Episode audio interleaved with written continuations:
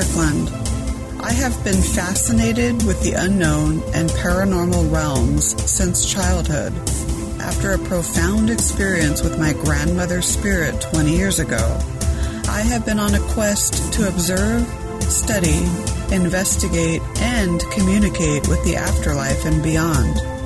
It's been an ongoing journey of exploration and discovery, one that has taught me how mortality and the spirit world are forever bonded through the veils of time.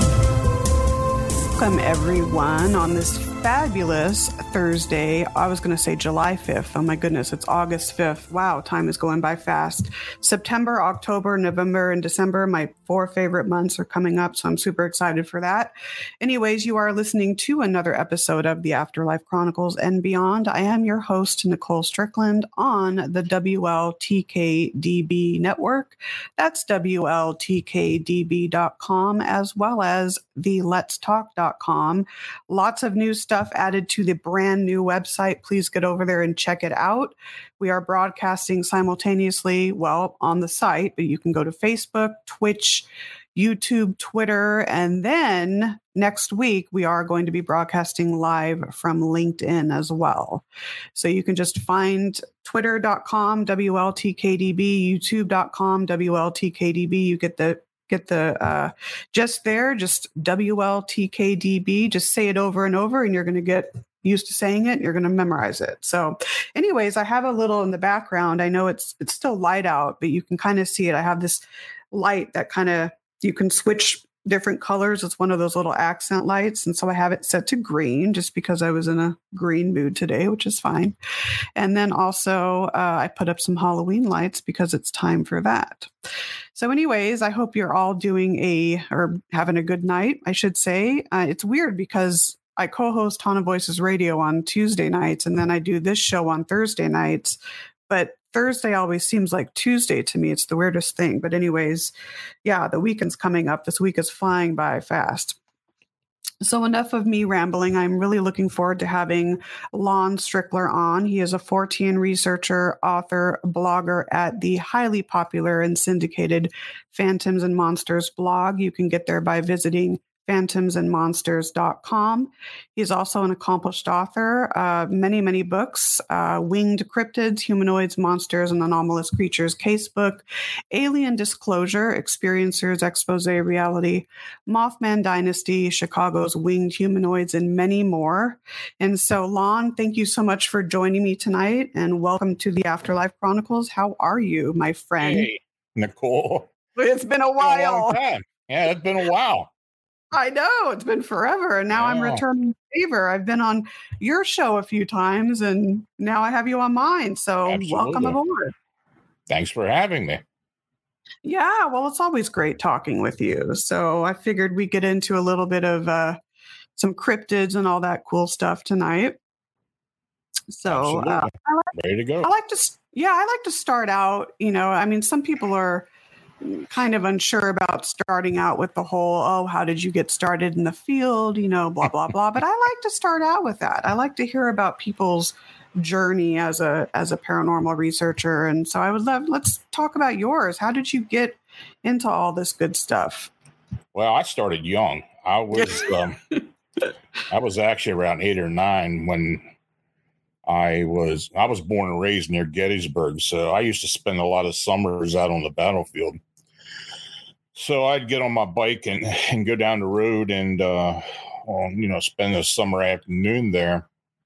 And one day I was in an area they call uh, Valley of Death, which is um, between Little Round Top, Devil's Den, and the wheat field. Right. And I was on the road, and all of a sudden, just like a, a TV screen opened up, and all my senses were heightened. I was seeing I was seeing soldiers. I was hearing gunfire. Oh my uh, gosh! Smelling gunpowder, the whole nine yards, and uh, that kept up for about thirty seconds. And you know, I'm sitting there, standing there, stunned, and uh, then this thing went away.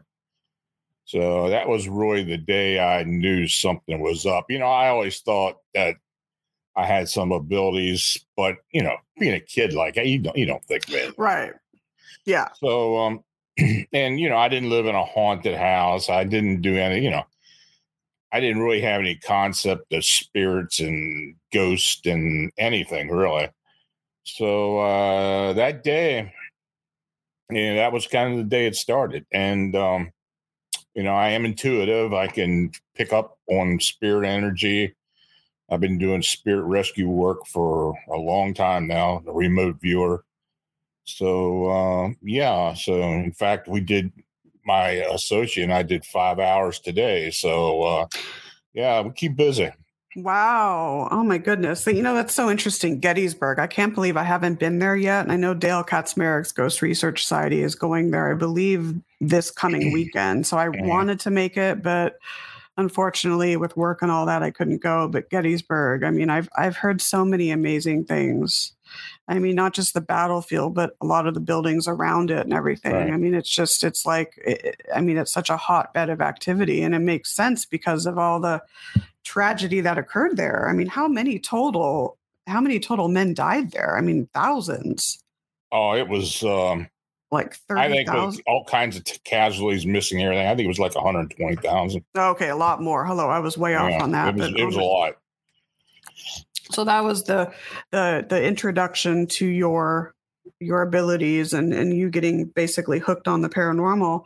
I didn't yeah, that was in, that, that was in the mid. That was in um early seventies actually. And you were eight years old. You said. Yeah, in fact, I'd say 68, 1968. I was about nine or ten.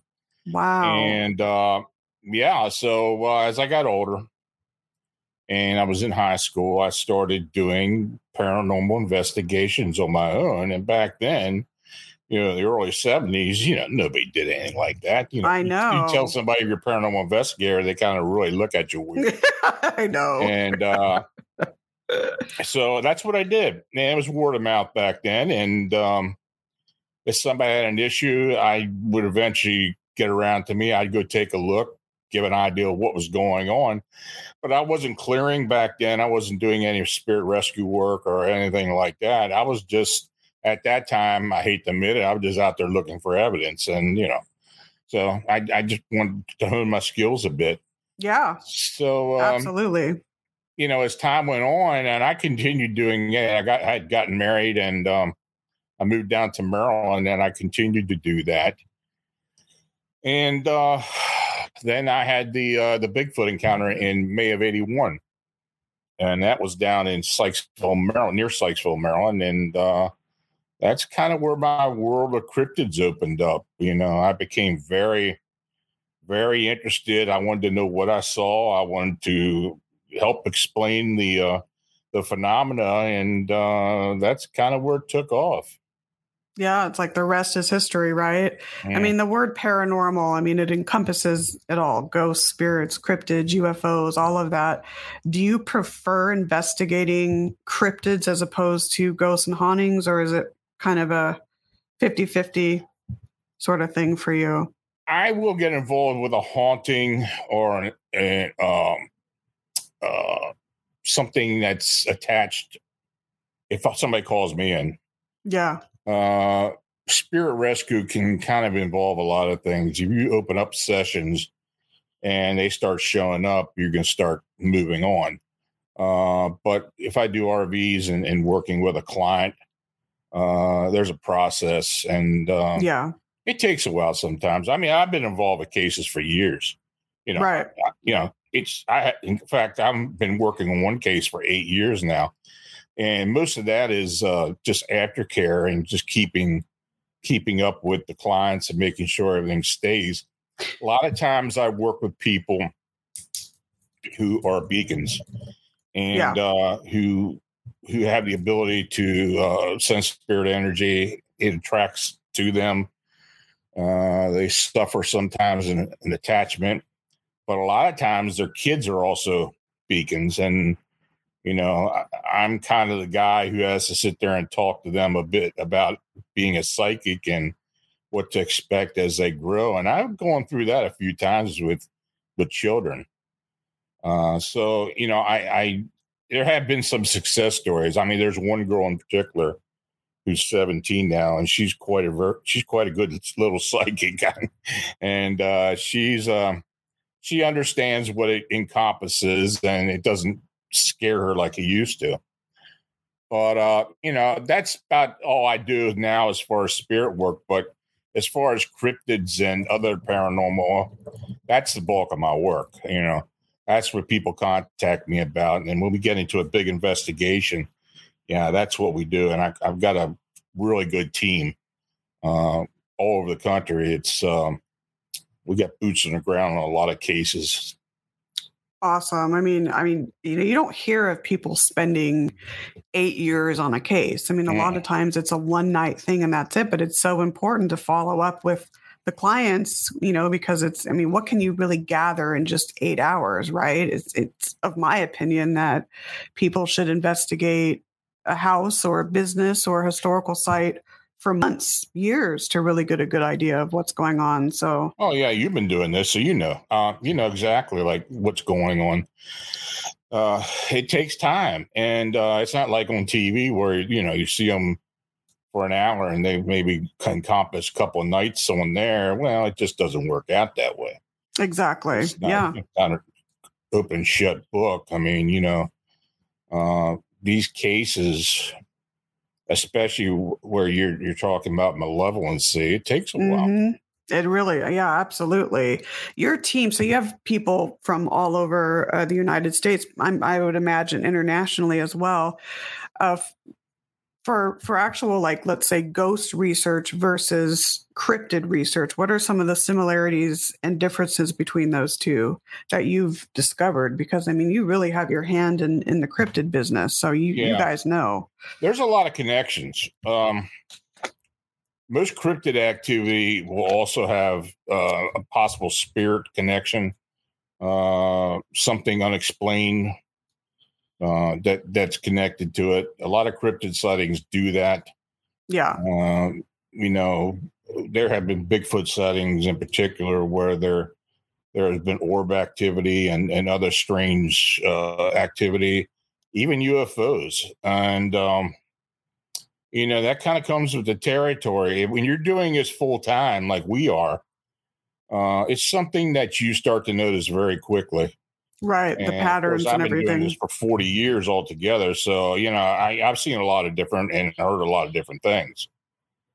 You know it's interesting because i always I, i'm of the opinion that there's some sort of like nexus between all these beings mm-hmm. you know and it, it makes sense. I mean hearing you talk it's like it does seem like you know you can have a ufo encounter and then have other types of beings and, and whatnot. So it's interesting how that all plays out and exactly what that nexus is. I'm not sure if we're ever going to figure that out, but it does seem like there's some, you know, connection yeah. between all these different beings, which is to me like super intriguing. But I think we're getting closer.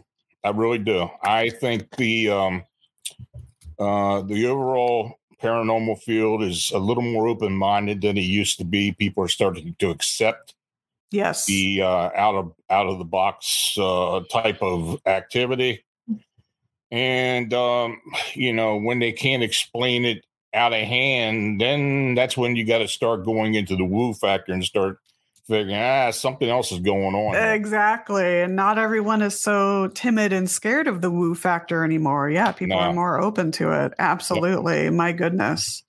So, uh, what's your i mean because you've been doing I, mean i've probably been on like one or two cryptid investigations in my mm-hmm. whole life. I specialize more in the, the ghost and spirit and hauntings realm but what is your standard protocol for from like i guess start to finish when investigating let's say bigfoot or you know the dog man or mothman or any other type of cryptid?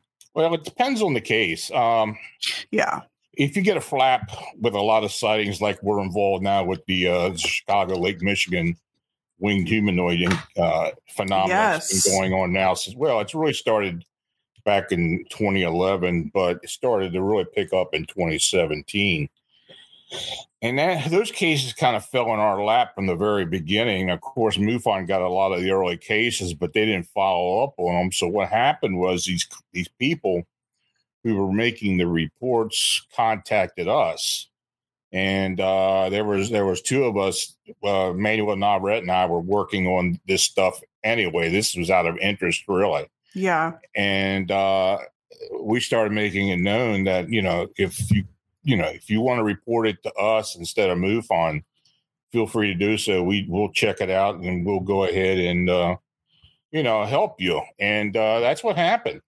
And as time went on, they really started to pick up. That two, 2007 was really unbelievably busy. We were, um, I think we got a little over 50, 50 credible sightings that year. Oh my goodness. Yeah. Just for and- that one. Oh my gosh. Yeah, and it really it really snowballed around July and August. And of course, for people who know about the Mothman and the apparent history of it, the harbinger theory, you know, that brings tiding, you know, bad news, bad you know, disasters and such. I was getting phone calls literally 24 7 from residents in the Chicago area who were scared to death that something was going to happen, that this was something that was foretelling some type of disaster. Oh my goodness. So fortunately, that did not happen. But you know, since that time, you know, we had a steady stream of sightings year round. You know, it didn't matter what the weather or whenever. Uh, but around October 2019, then most of the sightings started to concentrate around O'Hare International. And since that time, I'd say 80%, if not more, of the sightings have been at in around the airport. So do you have a theory as to why? Do you think it's technology based, interested in, in, in advanced technology or something like that? You know, it could be. Right. Uh, you know, there's a lot of different things that uh, just for instance, just like particle accelerators and such, and there is a particle accelerator out in Cook County, uh, you know, which has been running off and on, you know, and it's kind of a hush hush deal out there. You know, who's to say they didn't fire that thing up and open up a rift exactly. fabric, you know? But I, I do well believe be. I believe it's one or two, if not both. Uh, uh, as far as the theory goes, it, it's possibly an interdimensional being that's able to move between uh, portals, vortexes, or whatever the situation is. Uh, more so dimensions than than realities, Right. or it's extraterrestrial. And I uh, we have had evidence to suggest that it may very well be extraterrestrial. We've had a, a UFO sighting there at the airport that uh, where a uh, humanoid was literally seen being brought up into the craft. Oh my goodness. We've had uh, small alien being sightings, small humanoid sightings at the airport, and it's usually in a specific area around the, the cargo area. And the uh, there's actually uh, O'Hare has a, a cemetery there. Uh, it's Rest Haven Cemetery. Been there since they built it, and the activity seems to be around that cemetery. Uh, Oh, we've had a lot of major sightings in and around that cemetery. I bet you've researched like all who's buried there and all that to see if there's any sort yeah of we've gotten a lot of different you know a lot of different information we're working on some new theories now um possible ley line activity uh Oh, absolutely on that. and uh if uh vortexes are opening up because of cross ley lines and such so we got to look into that we're you going know, to it's try to get interesting. try you some hear of the Mothman and then you hear of this winged creature around the Chicago area. Do you think it's the same or do you think it's a different different from the standard, you know, Mothman sightings that people have had? Yeah, I, I- I think it's different uh, to a degree. Um, I, I think it may, you know, the Mothman in Point Pleasant. I had thought for a long time was a um, a summoned being, and the reason I say that is because all the indigenous spirit energy around Point Pleasant. I've actually heard that theory before myself. It, it's, Makes sense. It's, it's it's palpable. I mean, I've been Yeah. involved with investigations there where the EVP and I mean uh, response has been unbelievably strong, and uh, I think that that strong energy may have actually summoned this being from some dimension or somewhere else, or So that was in around that West Virginia Ordnance Works area, what people call the TNT plant. So you know that that one year period of '66 and '67, there were about 30 really viable reports made, and uh, yeah, so that all culminated into a lot of other activity: UFO, Men in Black, uh, paranormal activity, a lot of ghost activity and stuff.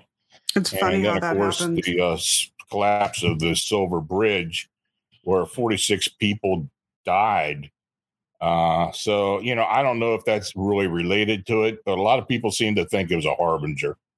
Could very well be. And hold that thought. We're going to get more into that Okay. right after the break. So stay tuned, folks. You are listening to the Afterlife Chronicles and beyond on the WLTKDB network with guest Lon Strickler. We will be right back.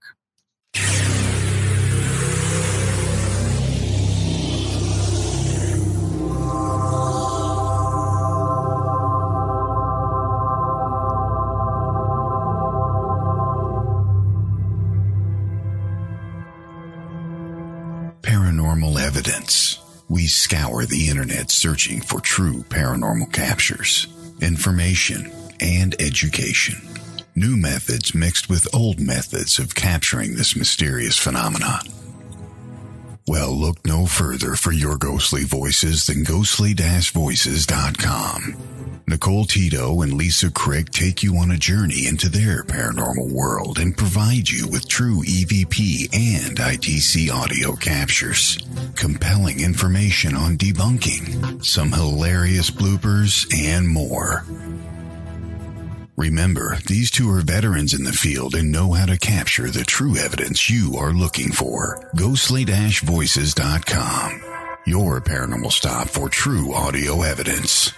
Ghostly-voices.com.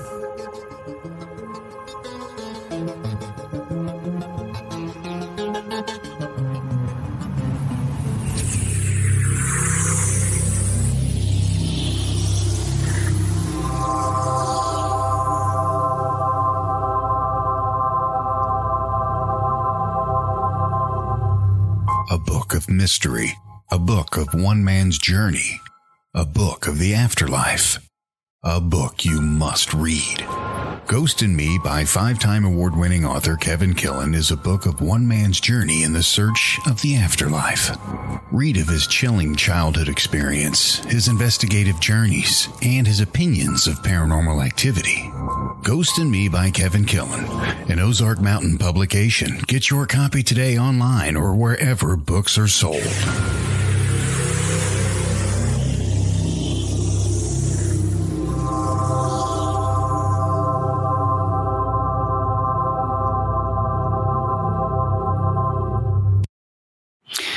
Twenty-two minutes past the hour. You are tuning into the Afterlife Chronicles and beyond on the WLTKDB network. That's WLTKDB.com. You can also get to the site by visiting theletstalk.com. I am your host, Nicole Strickland, and tonight we have been talking with Lon Strickler, Fortean researcher, author, and blogger of the syndicated Phantoms and Monsters blog at phantomsandmonsters.com.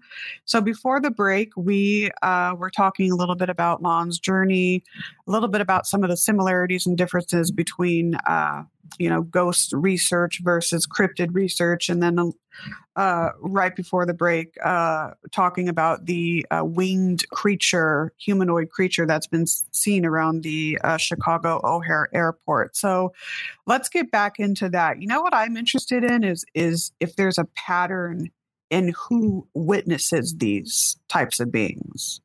You know, is it mostly frankly, men or mostly Yeah. women or you know that that fascinates me. It's a wide range.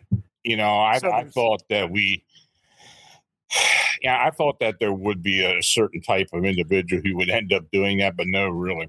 It, it really, went- yeah, all socioeconomic levels, uh, different neighborhoods. Um, it was a mix. And the, the interesting thing about this whole investigation from the beginning has been that the witnesses, and for those who are familiar with uh, cryptid investigations, Uh, the witnesses stuck to their original story. They never embellished on it. Even when our investigators tried to get them to prod them into saying something, yeah, maybe you saw this, but no, that never happened. They stuck to it. It was almost like they were imprinted by it. And That- you know, uh, that's that's a good theory. That's a good point right there. yeah, Because you would think that someone would try to embellish it, but no. They didn't. I mean, you know, we have had 126 viable sightings so far over this uh, ever since uh, 2011. And I, you know, any any of those people that come forward and start changing what they said, they come at right. They come right out of the queue. I will pull them off, and uh, you know, I, I will not count that as a sighting. And uh, yeah, so you know, it, it, it's been a remarkable investigation overall. But some of the factors that have come forward with it, like the extraterrestrial possibilities and UFOs and uh, people seeing these things suddenly appear, then suddenly disappear. Uh, you know, the red eyes, which were very, you know, similar to what was seen in Point Pleasant. Yeah. But the wings themselves, for the most part, now we've had different types, and I have, I do believe that there have been at least three or four different beings that have come through over time. And early on, we we had a few of the insectoid type wing, butterfly wings thing, um, moth moth wings. Uh, then it kind of uh, we started getting the owl feathered wings. We had three or four of those, and we have had one or two here and there.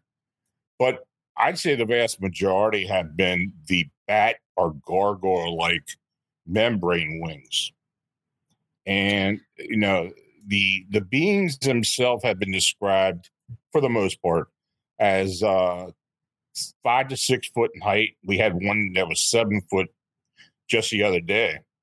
Uh many have the red eyes. They're dark in color. Sometimes they're seen as being shiny or wet, very emaciated body. Uh, sometimes the head is small and thin, but the wings are are quite leathery, like just like a bat or gargoyle. And the uh, the wingspan goes anywhere from ten to foot, fifteen foot total. That's So incredible. these are quite a good sized being. And uh, the witnesses, other than public, have been we've had officials, uh, police officers. Uh, we had somebody in the mayor's office contact us. wow. Uh, at the airport, we've had TSA security contact us. Uh, pilots, uh, air traffic controllers, That makes sense. people worked at the airport. Yeah, it, it runs the gamut. But I tell you, uh, we've had people coming forward, and in fact, I, I have I do have a source at one of the airlines who's a ground supervisor, and they're telling me that uh, you know they had been hearing all this going on when, years ago when it started. So you know, when we started out doing the investigation, I was actually calling it the Chicago Phantom.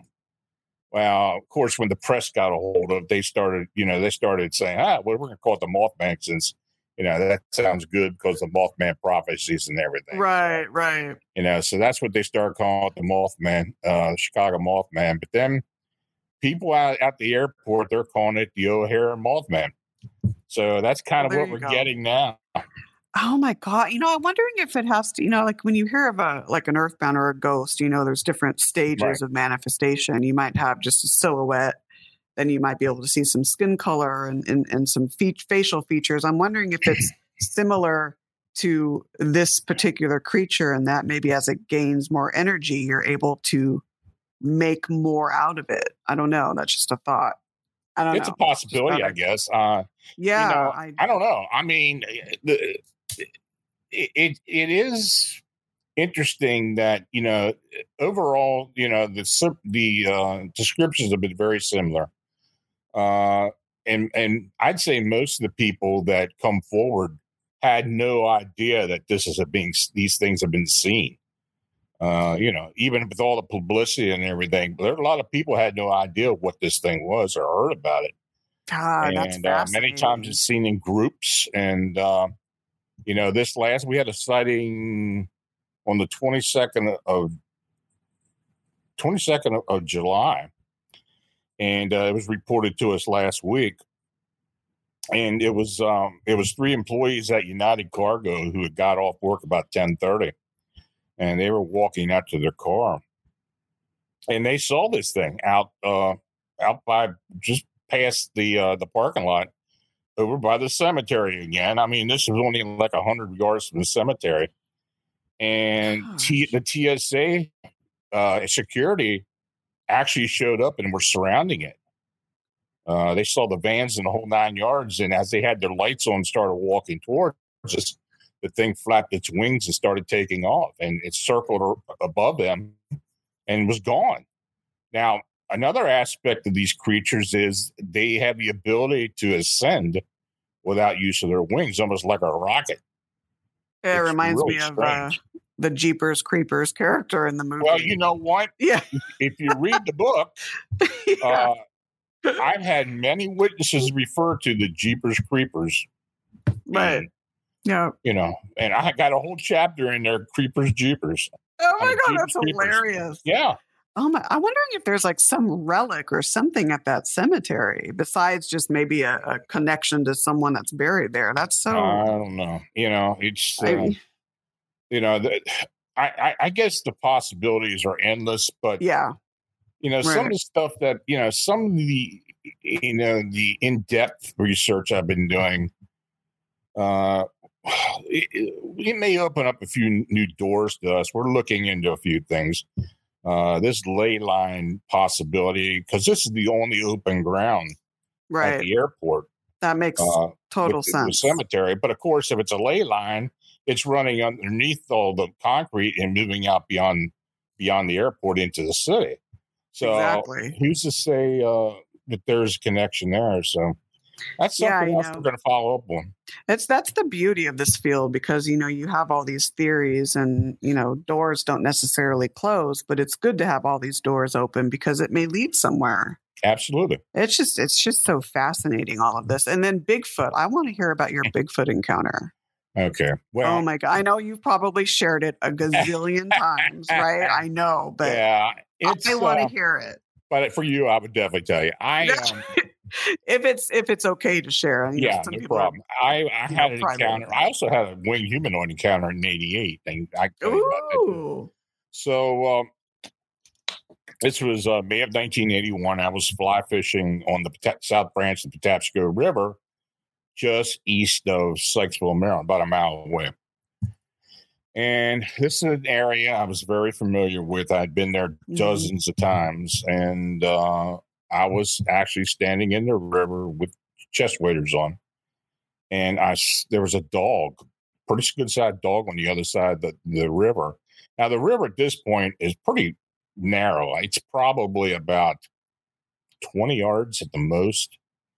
And uh, this dog was over there. There was some uh, some pretty tall weeds over there on the north bank.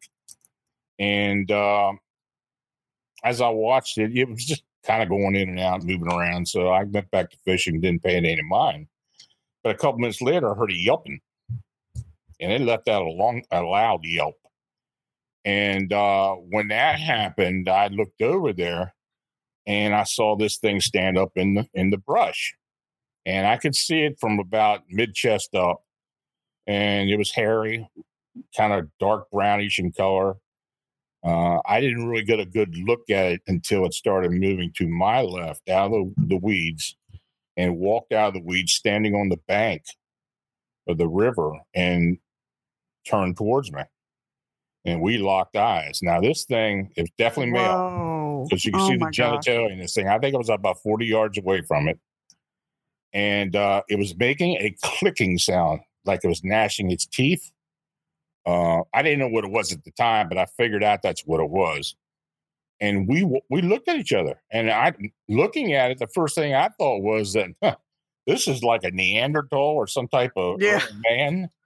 And Right. uh, you know, but it had the conical head. It had the real deep brow ridge But you know, if I had had a gun, I wouldn't have shot it because it looked more human to me. So um, had a lot of hair. I mean, there's no doubt about that. But it was pretty good size, about eight foot, good size. That is a definitely, yeah, that's a good size right there. Yeah, Did it and, smell? uh, you hear of the smells well, too with these. There was an odor, a slight odor. It was, and it reminded me of fox urine.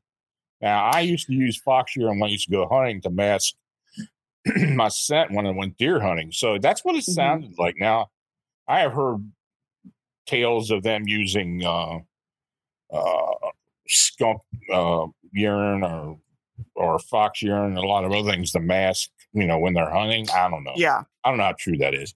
But anyway, this thing, we looked at it, we locked eyes about 10 seconds. And, uh, you know, I, what am I going to do? I'm just standing here in the water. I'm looking at this thing. And it turned quickly and started moving fast up into the, uh, into the woods.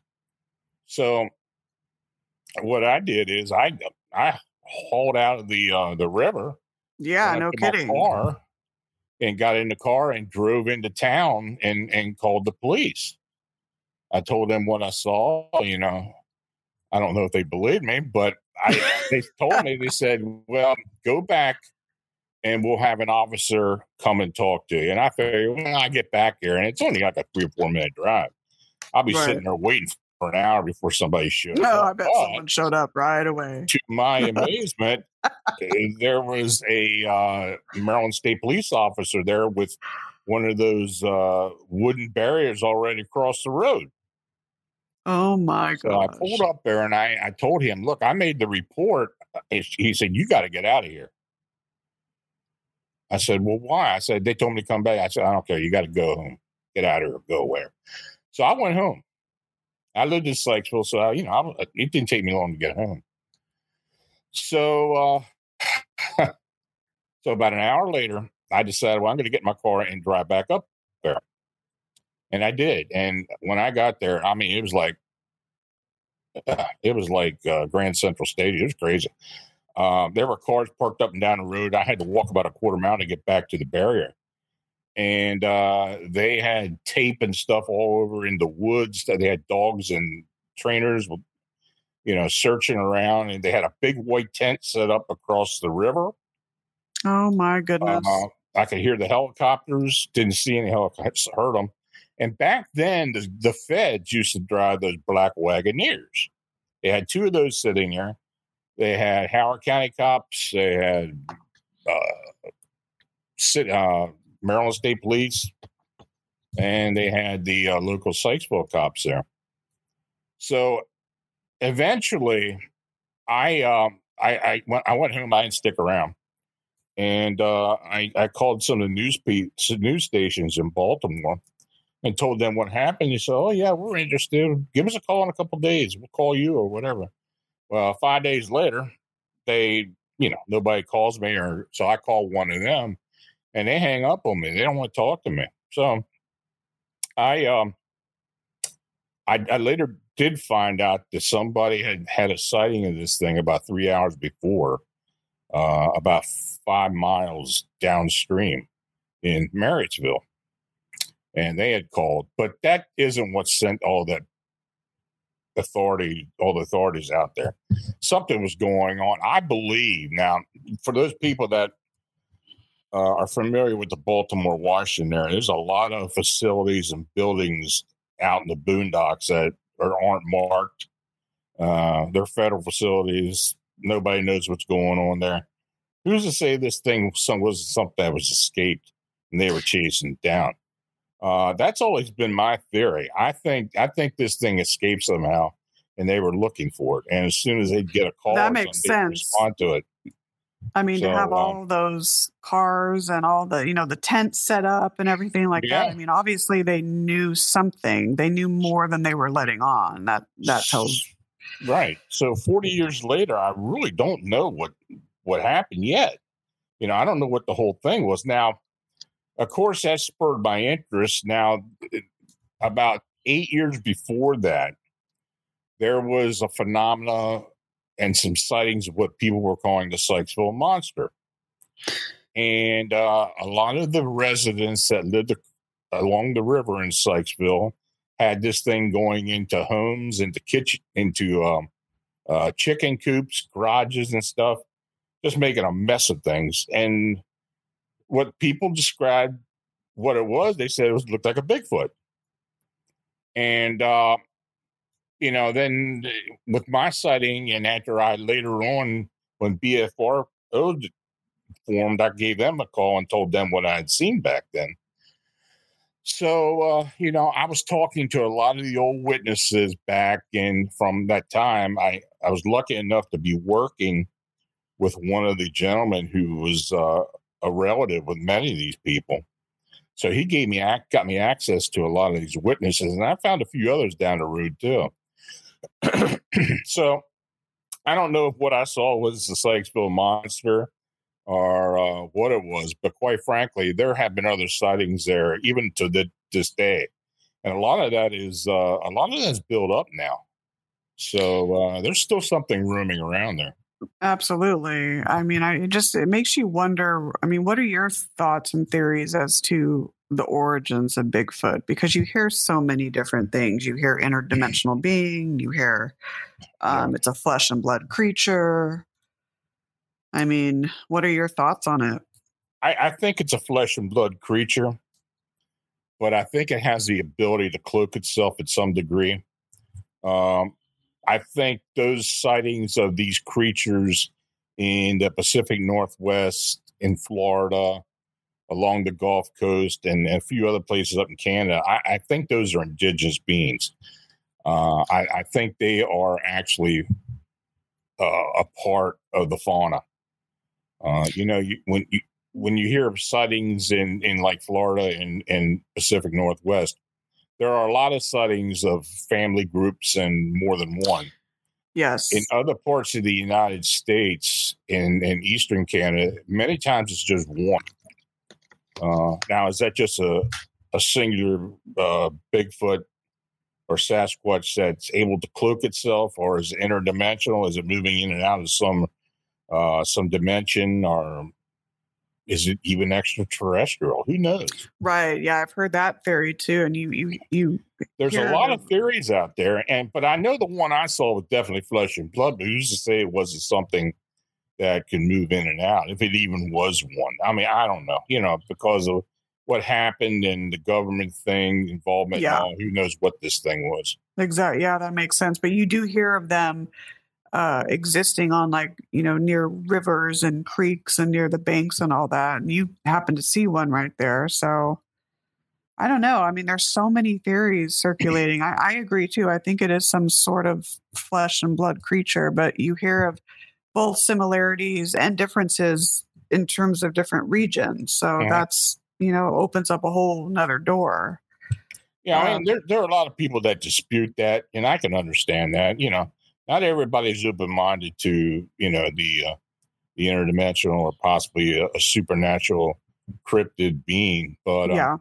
You know, we have a lot of other cryptids that pop up here and there. You know, uh, I, I think for the most part, cryptid sightings are supernatural sightings. And absolutely, uh, Hi, Michael. Know, just like upright canines, dog man, same thing. We've had a lot of that here in Pennsylvania, and um, you know, th- there's some aspects to the reports that just make you sit up and wonder. You know, this isn't right. You know, of course, this thing isn't can't be indigenous. You know, we got we got these tall uh, werewolf like beings that look almost like the Lycans from the Underworld series. You know, they're oh huge. oh I mean, nine, ten foot. Seriously, we've had hunters that have walked up on these things. They stand their ground, but the hunter ain't going to shoot this thing with birdshot. Just, just no way in hell it's going to him. So, yeah. Uh, and you know, I think they like most cryptids, they have some type of uh, infrasound abilities to kind of stun people. So, uh, but I, you know, we've also had quadruped uh, dogman like creatures. Uh, you know, sighting we had in particular was up around Tuscarora State Park, where uh, this this hunter was up in his blind, and he's sitting up there watching this thing crossing the field. He's up there deer hunting, and this huge canine uh, saunters up to in front of him, sits down the field, sitting there looking at him. He said the back it was kind of sloped like a hyena. Yeah. had muscular arms and legs, and it had the head of a wolf. And he said this thing was huge, and it just watched him like he was the next. You know, he was f- coming for the dinner bell. So uh, yeah, he said it sat there for about fifteen minutes and walked off. He stayed up there for at least an hour because he wasn't coming down. And uh, Right. I don't blame him. yeah, he eventually came down and left, but God knows what he saw. I mean, you know, You do hear a lot of settings. crossover between Bigfoot and Dogman. I know Linda had a question in chat. Linda Meyer, she said, "Have you have you done any active recent investigation of Bigfoot? Like recently? I don't know. if She means like within Well- the last month or yeah, not not recently. Um, many times, uh, the big, you know, we get a Bigfoot sighting in an, in area, and you know, I'm I don't go out like I used to. Uh, but I, I, I have plenty of people on my team that can go out there and look, and they, I mean, they beg me to give them reports. So uh, we've got 20 people, 22 people on my team. And, uh, you know, I got people locally that can go into Pennsylvania, New York, or wherever else, and they'll do the investigations. And that's what I do. I send it off to them. Uh, if they can't do it, then I got 15 other affiliate groups that'll handle it as well. So, yeah, That's it's a pretty amazing. nice network. Yeah, there's something awesome about that whole area out there, Pennsylvania, Maryland, all of that. I just, I, I love it. I mean, it just, this is kind of off topic, but it makes me wonder why am I still in San Diego? I mean, it's a nice city, yes. Yeah, But I, just, I wanted just- to move oh, to San Diego at one point. oh, oh funny. Okay, we'll we'll we'll swap places, but you know, I I'm a I'm biased because I am a believer in in in cryptids and supernatural beings, but what's your personal way of handling someone who is just such a cynic you know oh no there's no such thing as those and no way no way no way at all i mean how do you handle that I don't even get in an argument with them. You know, yeah see there you, know, that's you can believe what you want Yes, to believe. I- exactly You know, I don't care. Ex- yeah But but the uh, the funniest thing is when you get somebody who was a skeptic and then has an encounter, yeah and then Yeah. they're like, "Yeah, well, I never thought that thing was out there, but I saw it, so I believe now." And okay, That's And that happens a lot. that. Yeah, it's kind of neat to see that. You know, you don't want to say "I told you so," but then again, it's you know, um, yeah, it's just it's so fascinating. Okay, so you have you take reports from all kinds of individuals. Are there ever any? I'm sure this has happened to you, but are there ever any circumstances where you can outright tell when someone's just maybe making something up or embellishing? Like, yeah. what's your i mean besides just common sense what's your pol or what's your way of trying to determine that Well, my policy is to listen to anybody who wants to talk or send a report. Uh, I give everybody the benefit of the doubt at first, but you know, Yeah. after I look Yeah. into it and uh, determine the viability of it, then I'll make my decision either to have somebody look at it or just to uh, discount it in hand. You know, so um, you know when you when you take a report from someone, you had just become re- a part of that encounter or the report. So, you know, I believe that you're obligated to look in it as most as best you can Mhm. and take as much time as you can to do it. But if it's obviously, you know, faked or you know some Yeah. type of uh, lie or such, I, I won't even bother with it. yeah that's that's that's pretty smart and professional to do you know. You can i mean and then it's common sense too you can just kind of tell when someone's you know not really being truthful.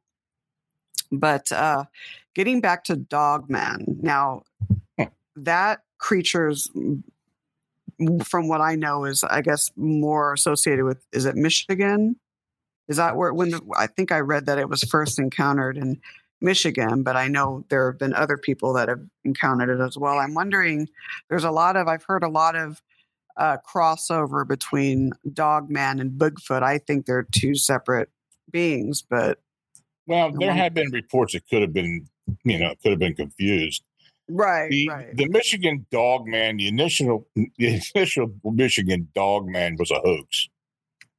I mean the uh, the film that was associated with it and all that that the, the cable film that that was the Gable film. Excuse me, that Yeah. was uh, that was a hoax. I remember reading that, but there have been other Right. sightings there But too. there have been other sightings. Right. And, I- I mean, I've had a lot of sightings, especially in the Upper Peninsula of, of Michigan, that seemed to be pretty viable. Uh, Wisconsin has a lot of sightings, especially in the south central part of the state. uh, yes, the yes. Moran area and down into uh, the Bray Road and that part. Uh, of course, Linda Godfrey looked into that for, for years. And uh, those sightings seem to hold up. Uh, I've talked to several people who either own property there or have been uh, or had an encounter with one of these things. And, uh, you know, Linda actually made a pretty, a pretty good film not too long ago about it. And uh, yeah, it's intriguing. But you know, the, the, whole upright canine and dogman phenomena is has kind of spread out into other states, in particular well, Ohio, you know, uh, Pennsylvania, Yes. uh, yeah, all the upper Midwest. Um, it's becoming more prevalent. So uh, I don't I've know. I mean, it, spread. Yeah, uh, that seems to be the old Rust Belt. I guess would be what you consider dogman, big. I mean, upright canine territory. Yeah, and it's just all of this is just so fascinating, and it's you know it makes me wonder too if if some of the sightings people may think they're seeing you know a half man, half canine creature, but in reality maybe it's Bigfoot or vice versa. You know, I've not seen either yet, so I'm I'm waiting for that day. I'm open to it, uh, but uh, it's just it's just so fascinating. We only have about ten minutes left. What is your most unusual encounter that you've ever come across? Well, I had an encounter Or- with a wing, a winged humanoid back in 1988, You mentioned, yeah, and uh, the, the funny thing about that is that humanoid that I saw, me and two other people saw, was very similar to what's been seen in Chicago recently. Uh, I was uh, I had met up with a friend of mine who I went to school with.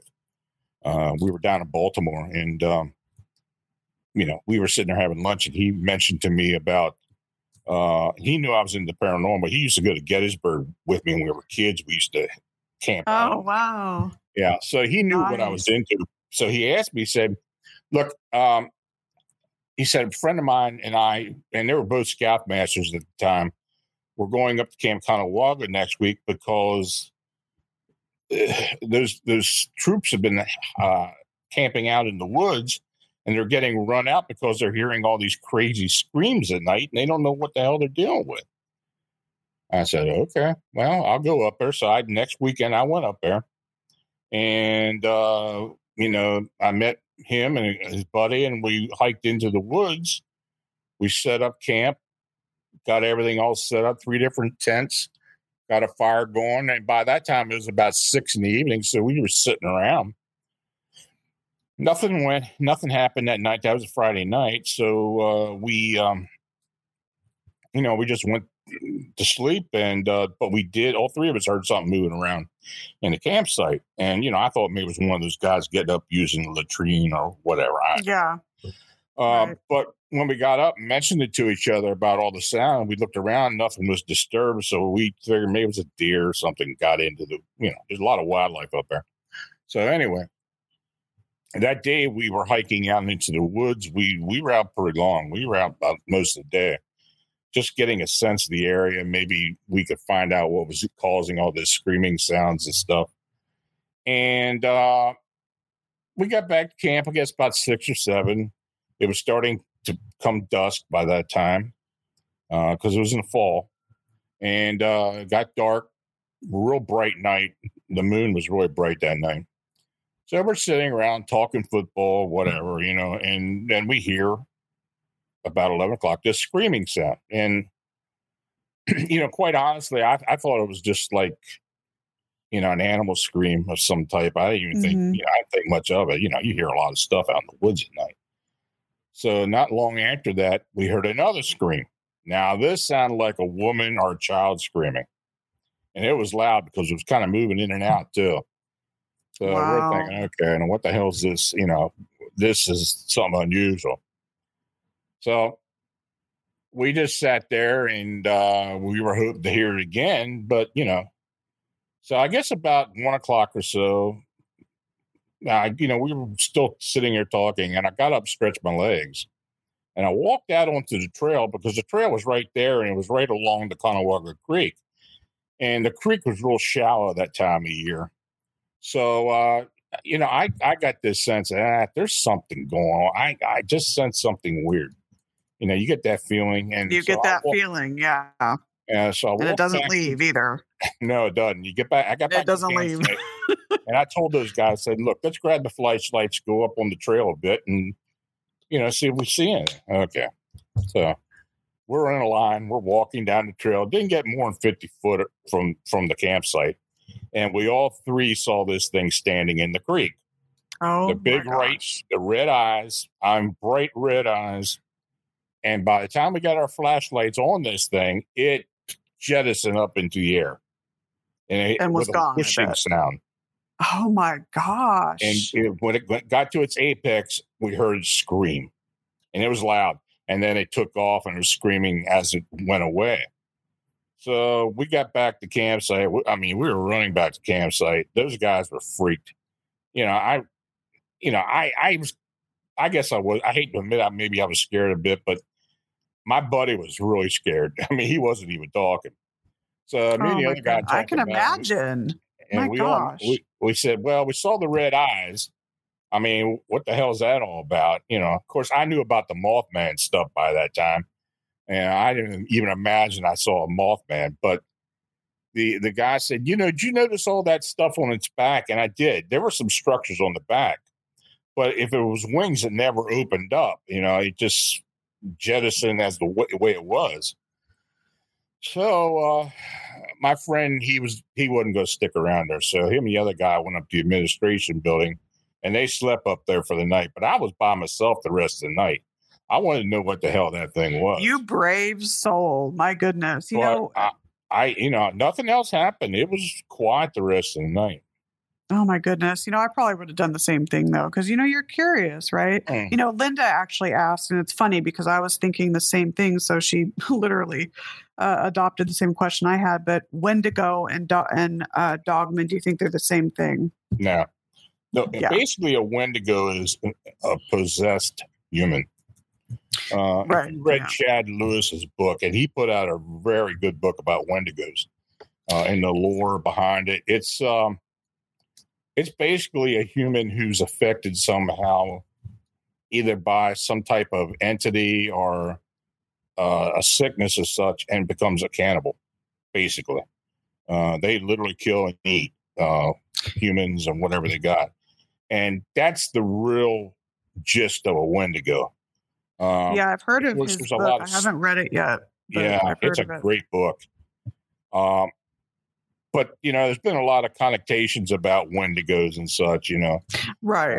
and uh, you know, years. many of the tribes up in the up in Canada or the uh, upper Midwest and such, you you know, have the Wendigo lore. Believe it's a uh, you know some type of spirit or you know something that affects a man or such. But no, it's Right. it's nothing related to the dog man. Yeah, you get different variations of it and such. Oh my Mhm. goodness. I mean, I have like so many more questions for you. I'm gonna have to have you back on if you want sometime in the future. You got me you know- anytime you want me. yeah, three minutes left. Oh my goodness. I mean, God, there's so, I mean, I wanted to get into black eyed kids and, like, you know, uh, what else here? I mean, fair, the Fae, gnomes, all of that good stuff. Uh, but I'll definitely have you back on. Thank you so much for coming on. What, uh, so people, if they want to reach you, obviously your, your website, phantomsandmonsters.com, uh, but you have books as well. Where can people buy your books? Because you have many of them. Yeah, they're on uh, they're on Amazon, and uh, I do have a new publisher now. Um, uh, Beyond the Fray Publishing is my new publisher, so many of these books are being republished, and the, the first five books are actually going to be edited and put into one big volume eventually. And uh, oh, great. That's yeah. awesome. so, uh, you know, uh, I am working on another book now uh, about the uh, the pale humanoids, the uh, crawlers and walkers, and and some of the uh, some of the sightings that are associated with that. Uh, that's a phenomena that's fairly new, I can't Uh, wait. But it's going, it's happening nationwide all over North America. So, uh, yeah, I'm, I'm learning more as I go into that because Oh uh, my there's just a lot of gosh. stuff. Yeah. And I'm learning from you. Where I mean, Linda just said, "Yay, he's coming back," and Michael Gianna said, "Oh my god, I forget what Michael said, but he said something awesome." Um, sorry, Michael, I totally forgot what you just said, but it was an awesome comment. And there goes Kaylee, my cat. She always seems to meow either at the beginning or end of the show. But uh, she's going to be 18 years old on August 18th. So, yay! Yeah, I got one up here too. He's, I know. he's going to be 16. Wow. See Yeah. that? I love it. Oh my goodness. Thank you so much for coming on. And uh, again, Phantoms and Monsters, the blog is amazing. It's a syndicated, very popular blog. I think you've had something like 33 million views or something like that, if I read Yeah, the it's something like that. read the stats right. So amazing. If you want anything on cryptids, pretty much anything, go to phantomsandmonsters.com. Also, check out Lon's books on Amazon as well. I will have you back on, so we'll definitely book something.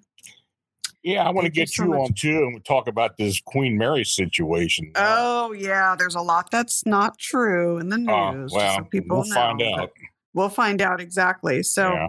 anyways, uh, huge thanks to Lon for coming on. Like I said, we'll get him back on soon. Next week, I have the Reaps on. They're going to talk all about their investigations and their research into the paranormal. And then, of course, on the 19th, I have a reschedule with Marie D. Jones.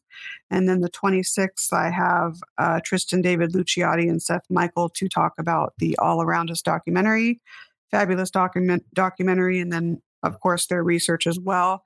So I want to thank my listeners tonight for tuning in to another episode of the Afterlife Chronicles. And as always, we are bridging the gap between mortality and the afterlife, one experience at a time.